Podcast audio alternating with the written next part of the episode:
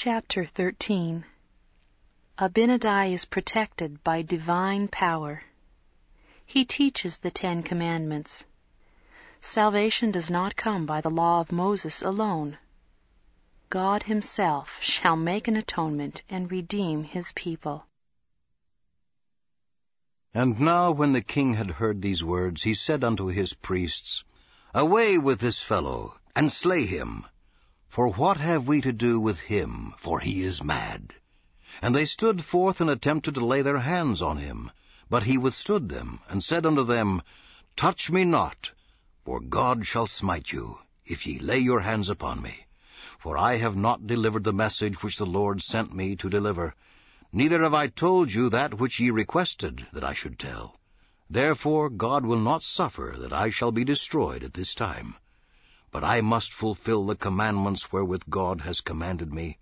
And because I have told you the truth, ye are angry with me.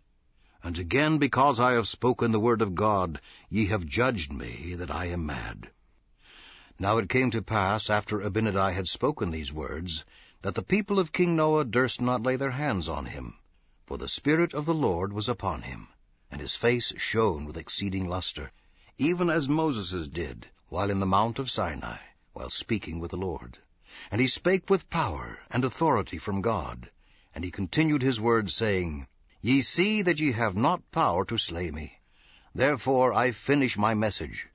Yea, and I perceive that it cuts you to your hearts, because I tell you the truth concerning your iniquities. Yea, and my words fill you with wonder and amazement, and with anger. But I finish my message. And then it matters not whither I go, if it so be that I am saved. But this much I tell you, what you do with me after this shall be as a type and a shadow of things which are to come. And now I read unto you the remainder of the commandments of God, for I perceive that they are not written in your hearts. I perceive that ye have studied and taught iniquity the most part of your lives. And now ye remember that I said unto you, Thou shalt not make unto thee any graven image, or any likeness of things which are in heaven above, or which are in the earth beneath, or which are in the water under the earth.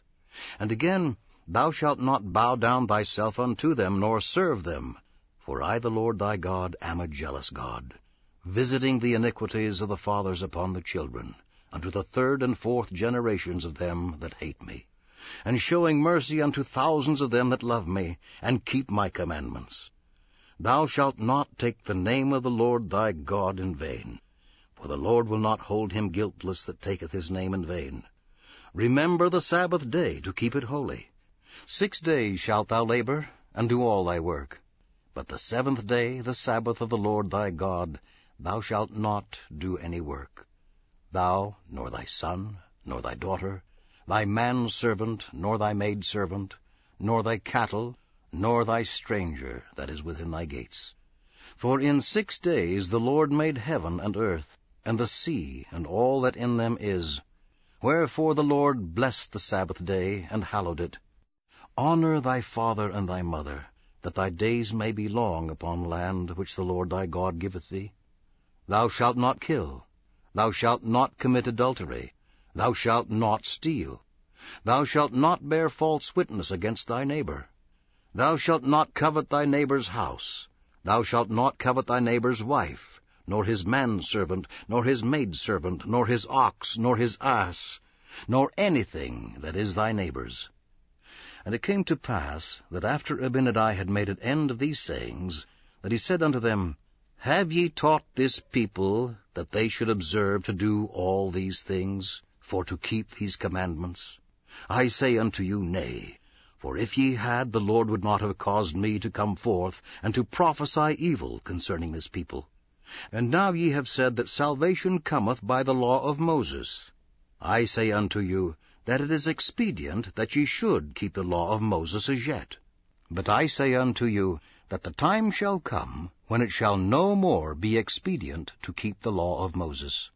And moreover I say unto you, that salvation doth not come by the law alone, and were it not for the atonement which God himself shall make for the sins and iniquities of his people, that they must unavoidably perish, notwithstanding the law of Moses. And now I say unto you, that it was expedient that there should be a law given to the children of Israel, yea, even a very strict law, for they were a stiff-necked people, quick to do iniquity, and slow to remember the Lord their God. Therefore there was a law given them, yea, a law of performances and of ordinances, a law which they were to observe strictly from day to day, to keep them in remembrance of God, and their duty towards him. But behold, I say unto you, that all these things were types of things to come. And now, did they understand the law? I say unto you, Nay, they did not all understand the law. And this because of the hardness of their hearts, for they understood not that there could not any man be saved, except it were through the redemption of God. For behold, did not Moses prophesy unto them concerning the coming of the Messiah, and that God should redeem his people? Yea, and even all the prophets, who have prophesied ever since the world began, have they not spoken more or less concerning these things? Have they not said that God himself should come down among the children of men, and take upon him the form of man, and go forth in mighty power upon the face of the earth? Yea, and have they not said also that he should bring to pass the resurrection of the dead, and that he himself should be oppressed and afflicted?